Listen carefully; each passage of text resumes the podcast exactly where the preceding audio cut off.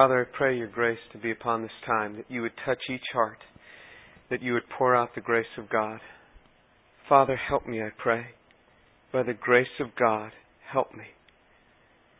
Lord Jesus, I pray that you would pour out mercies and teach us from your word. Father, these are precious hearts here.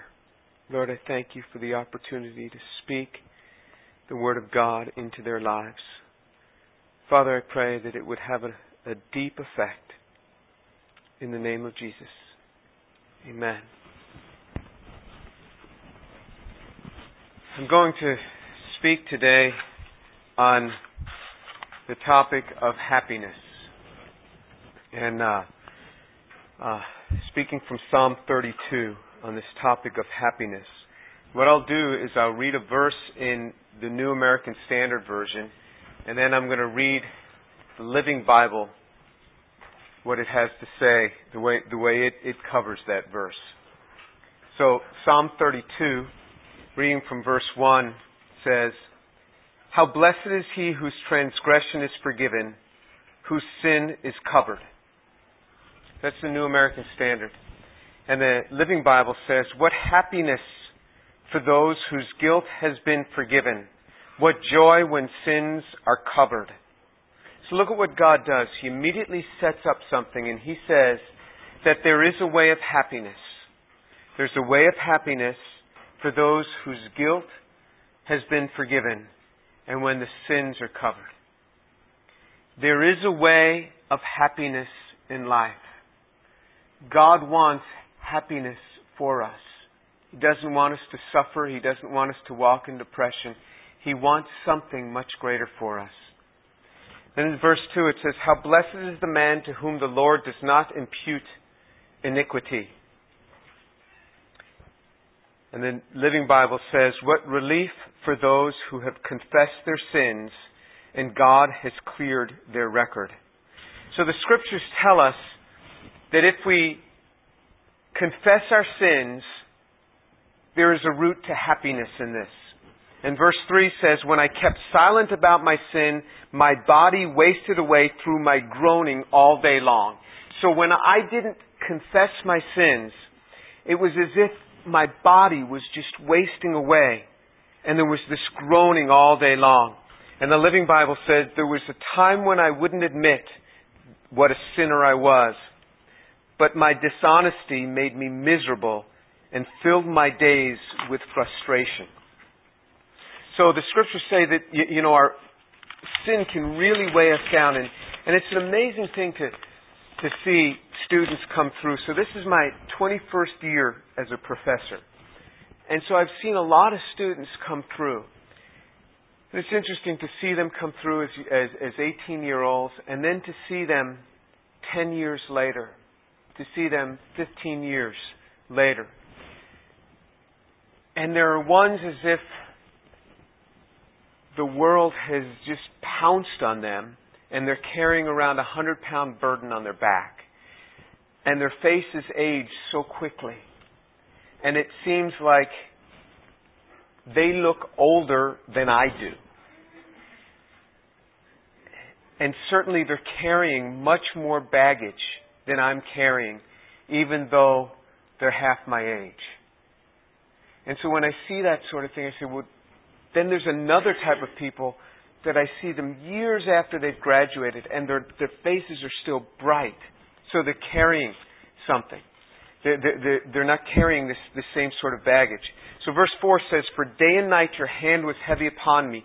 My vitality was drained away as with the fever heat of summer. And the other translation, Living Translation, says, All day and night your hand was heavy on me. My strength evaporated like water on a sunny day. So there was this burden that was being carried. I want to want to play because I, I heard a clip on NPR about infidelity the other day. Did anybody hear that clip? And and uh, so we've got it loaded. So there's just this this short portion, and I, I just want to play a few minutes of it. And what this portion is is about a 20 year old girl who's the mistress of some rich married older lawyer.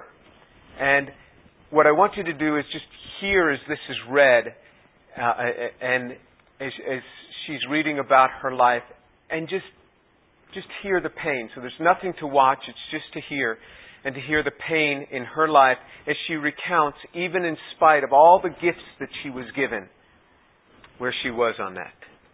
In order are some things Lenny told me. That he and his wife didn't sleep in the same bed, that they hadn't had a real marriage in years. That she was undergoing electroshock treatment in a clinic outside Philadelphia. That he had cancer and had to fly to Houston three days a week for chemotherapy that his youngest daughter, aged three, had a rare form of childhood leukemia, that he could not get a divorce for all of the above reasons, that he was heartbroken that he could not leave his wife and marry me. For a long time I believed him. With every bone in my body, I trusted that Lenny Klein was telling me the truth. When we talked about it, his jaw would tighten and his big brown eyes would fill with tears. His voice would quaver with pent-up, complex feelings that I couldn't possibly begin to understand. Poor Lenny. I marveled that so many bad things could happen to one person, and I vowed to take care of him. I exhorted myself to be a real woman, who could step up to the plate and be good to her man in his moment of crisis.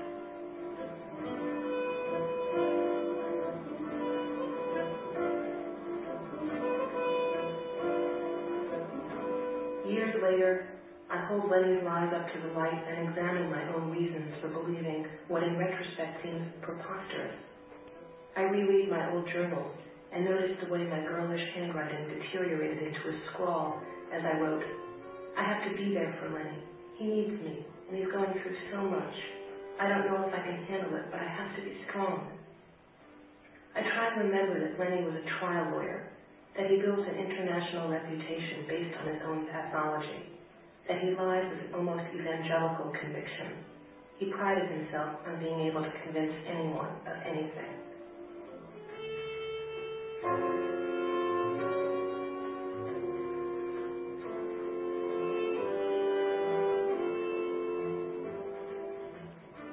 The lies had small beginnings. Lenny called me from a business trip and told me he was at Montreal Airport waiting to catch a flight to Calgary. I checked with the airline and found out that the flight would take approximately five hours. So when Lenny called an hour later to say he had landed in Calgary, I very calmly asked him where he really was. Calgary, he said. No, Lenny, really. He stuck to his story. In the time that I knew him, he never, ever changed his story midstream. I hung up on him and called his family's house in Westchester. When the maid answered the phone, I asked to speak with Mr. Klein. And when he picked up the extension and I heard his rough, craggy hello, I screamed so hard into his ear that he dropped the receiver. He raced into the city. He let himself into my apartment and found me curled up in bed. He scooped me up and held me to his chest. His wife wasn't home, he told me. She was having shock treatment, and someone had to take care of his daughter. He hadn't wanted to tell me because he'd wanted to spare me, to protect me from the horror of his life. Surely I understood. Shush, sweetheart, he murmured into the top of my head as I wept, my face beet red like a little girl's. So many people need me, he said, but I love you best of all. Two years have passed and something has gone wrong, terribly wrong with my life. I don't in fact think of my life as my life, but rather as a series of random events that have no logical connection. I am no longer a student. I dropped out of Sarah Lawrence after my junior year, supposedly to pursue acting. And I'm actually doing a pretty good imitation of an actress. But I'm doing an even better imitation of a mistress. Lenny's been busy buying me things. I don't particularly want these things, but they seem to be what Lenny is offering in lieu of himself. So quite suddenly, overnight really, I find myself driving a black Mercedes convertible. And just in case I might be mistaken for anything other than a kept woman, I wear a mink coat, a Cartier watch, a Bulgari necklace with an ancient coin at its center. The Mercedes is a step down from the first car Lenny gave me when we had been going out for a month, a leased Ferrari. I don't know how to drive a stick shift, so the Ferrari was a bit of a problem. What I must have looked like, a 20-year-old blonde dressed like Ivana Trump, stalled in traffic, grinding gears, trying to find the points on the clutch to hold that ridiculous car in place. Okay. So there's there's more to her story, but you can see that doesn't sound like a happy woman. Ferrari, Mercedes, mink coat. But there was this emptiness there. And it, it's really a lot like what Ben was, was saying. You know, we, if we go after things other than God, there's not this satisfaction. And God Himself has this prescription for success, which says that if you confess your sins, you're going to be relieved of these things. He says in verse 5, I acknowledged my sin to you, and my iniquity I did not hide. I said, I will confess my transgressions to the Lord, and you forgave the guilt of my sin. Until I finally admitted all my sins to you and stopped trying to hide them, I said to myself, I will confess them to the Lord, and you forgave me. All the guilt is gone. Isn't that amazing? I mean, if there is a way to free ourselves of this guilt, God is very clear. And it says that we confess our sins to God. To God we confess our sins. Therefore, let everyone who is godly pray to you in a time when you may be found. Surely in a flood of great waters they shall not reach him. Now I say that each believer should confess his sins to God when he is aware of them, while there is time to be forgiven. Judgment will not touch him if he does. So this flood of great waters, it says, doesn't even reach us if we confess our sins to God. And it says the same sort of thing in, in, in uh, uh, 1 Corinthians chapter 11. It says that if we confess our sins, He'll forgive us. If we don't, it says that He disciplines us. But we can even be free from the discipline if we confess our sins to God. It's an amazing gift. If we confess our sins to God, if, if, if we don't confess them, we are not judged, the scriptures say, along with the world. But we are disciplined as children. But we can escape even the discipline if we, if we confess our sins. It says, You are my hiding place. You preserve me from trouble. You surround me with songs of deliverance. You know, there's a there's a, another verse. There's a there's a verse in uh, Proverbs 18:10 that says, "The name of the Lord is a strong tower. Those who run into it are safe." The name of the Lord is a strong tower. Those who run into it are safe. I was in uh, I was driving down the highway, and and this was probably around uh, 1986, 1987, and I was driving down um, the highway 81 south in upstate New York from Syracuse, New York to New York City. And there were cars just on either side, but a little bit behind me. And it was snowing. And I must have hit some ice. And the car started going sideways down the highway. And there were cars. And no car could hit their brakes, so the same thing would have happened to them. And I have always remembered this verse that the name of the Lord is a strong tower. Those who run into it will be safe. And I said, Jesus, help me. And boom, the car immediately turned the right direction, started going. It was just amazing. I didn't touch the wheel, nothing. I didn't know what to do because I thought if I turned the wheel at all, you know, the thing was just going to go crazy. And I just said, Jesus, help me. And it just righted itself right on down the road. And I got off the next exit and I fell on my knees and thanked God.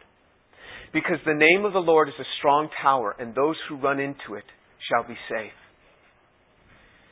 It says, You are my hiding place. You preserve me from trouble. You surround me with songs of deliverance. And the, and the Living Bible says, You are my hiding place from every storm of life. You keep me from getting into trouble. You surround me with songs of victory. So in my life, this is like the story of my life. I'm telling you, God does this.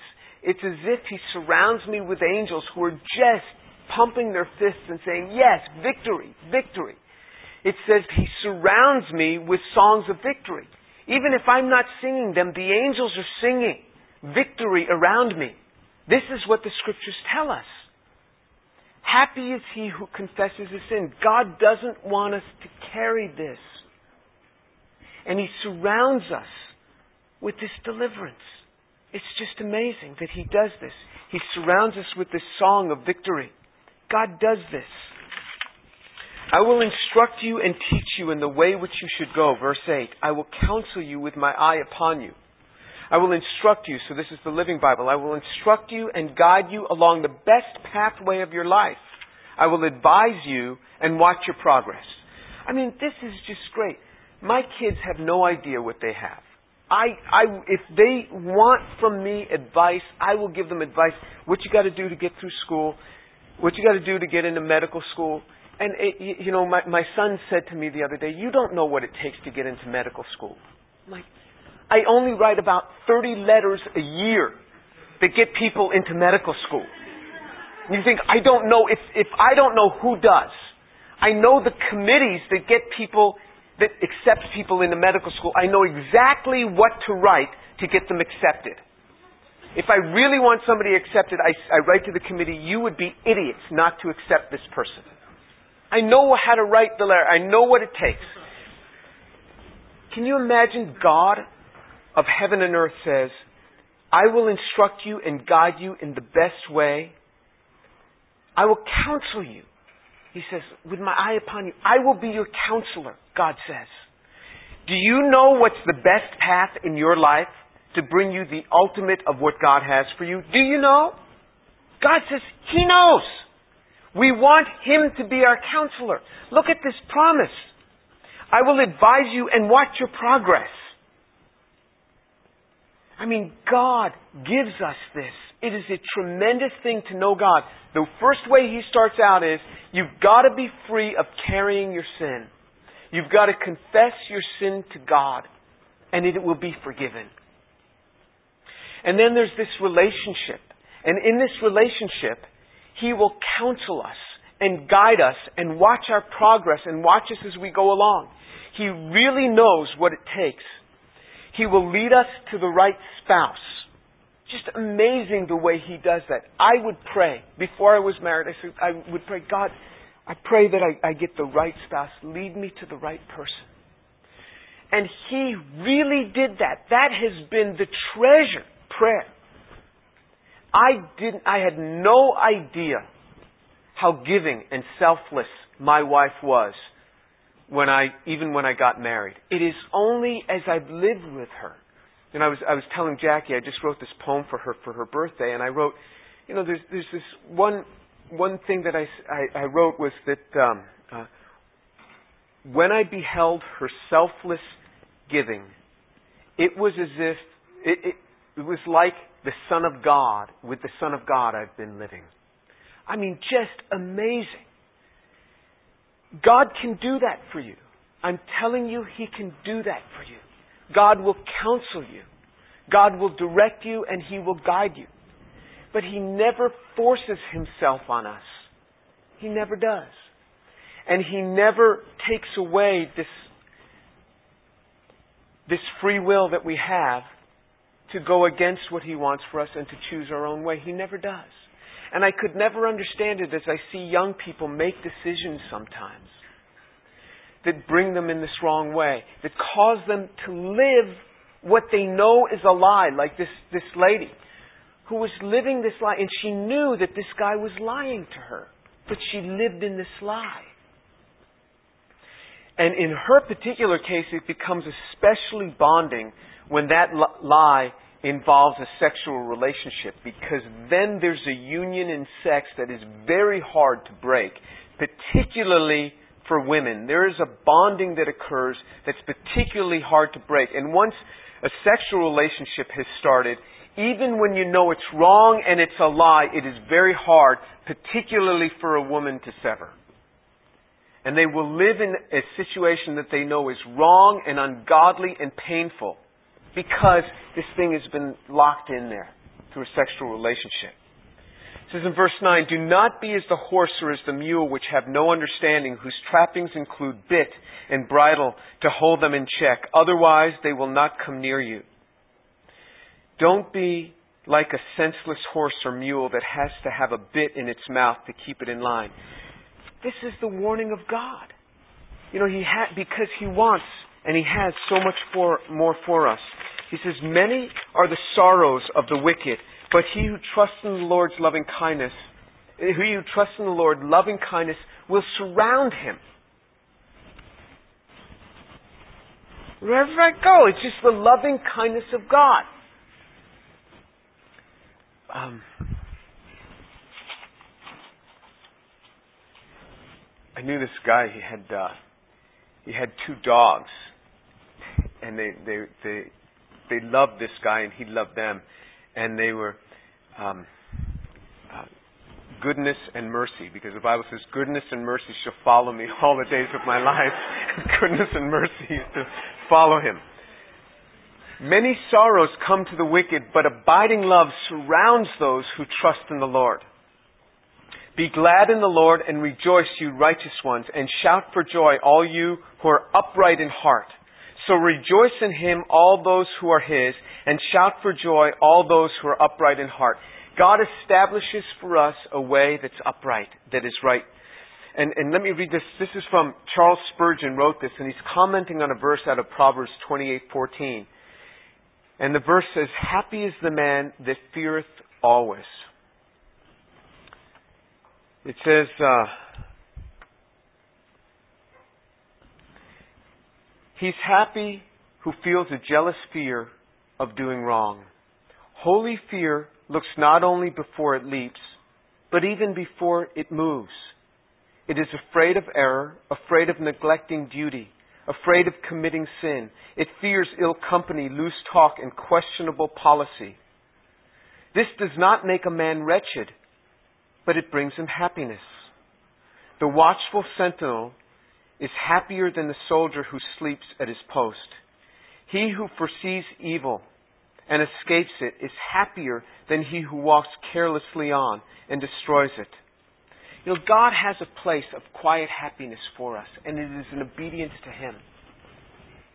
You can really live a life that is free from this baggage that you see people carrying. And I'm telling you, you can see people as they age carrying this unforgiveness and this guilt. And they carry it and they store it up. And it is a continual thing. You would think that you'd get to a certain age that you'd stop messing up in life. But it doesn't happen. If it happens, it's in an age older than me. And, you know, just in the last month, I called a friend of mine, an old friend of mine who, you know, I said some things to him several years ago. And, you know, at the time I felt really justified in saying it. And I knew it hurt him. And, you know, the whole situation hurt both of us. And just recently, God reminded me of that. And I could try to justify this thing again in my mind, but I knew I had to go back and apologize to him. And I got him on the phone. He lives in another city, and, and I apologized to him again, and I asked his forgiveness. He says, Jim, I forgave you a long time ago. And I said, I thought so, but I just needed to ask your forgiveness. And you know, just you know, there was this this this relationship again established. It's something that we never really get past. And it's something we deal with. And Jesus, Jesus gave us even specific details on this sort of thing. In Matthew chapter 5, he said, Jesus said, Therefore, if you're presenting your offering at the altar, and there you remember that your brother has something against you, Leave your offering there before the altar and go. First be reconciled to your brother, and then come and present your offering. And so he even says, he says he wants so much for there to be relationship, to be reconciliation. And if you go to a person, you know, don't say, well, you know, you were 50% wrong. i Just leave what's theirs, theirs, and just say, I was wrong. Please forgive me. They may forgive you, they may not forgive you but leave it there. Once you've asked that, you are free. You are free. So you don't carry that baggage. That is a tremendous thing in marriage. It's a tremendous thing in life. Learn how to ask forgiveness of God. That's the first thing he says in that Psalm 32. Ask forgiveness. How blessed is the man who's free from this. And then he says he will surround you with goodness, surround you with loving kindness, he will counsel you so that when you pray, Lord, I, I have these two job offers. I don't know which one to take. Lord, would you begin to make it clear? And He will guide you in your decisions. And He will watch over your progress. He'll guide you in decisions of marriage. He'll guide you in decisions and paths of life. He can do this. And you see from the scriptures, He wants to do this. He wants to be our counselor. This is the promise that God has for us. Isn't that a beautiful promise? I hope that in 10, 15 years, when I see you again, you're not slouched over, but that there's brightness in your face, that you look and there's this shining, that you can tell that within God has done a work and is continuing to do a work. You want that. Pray to that end. Let's pray.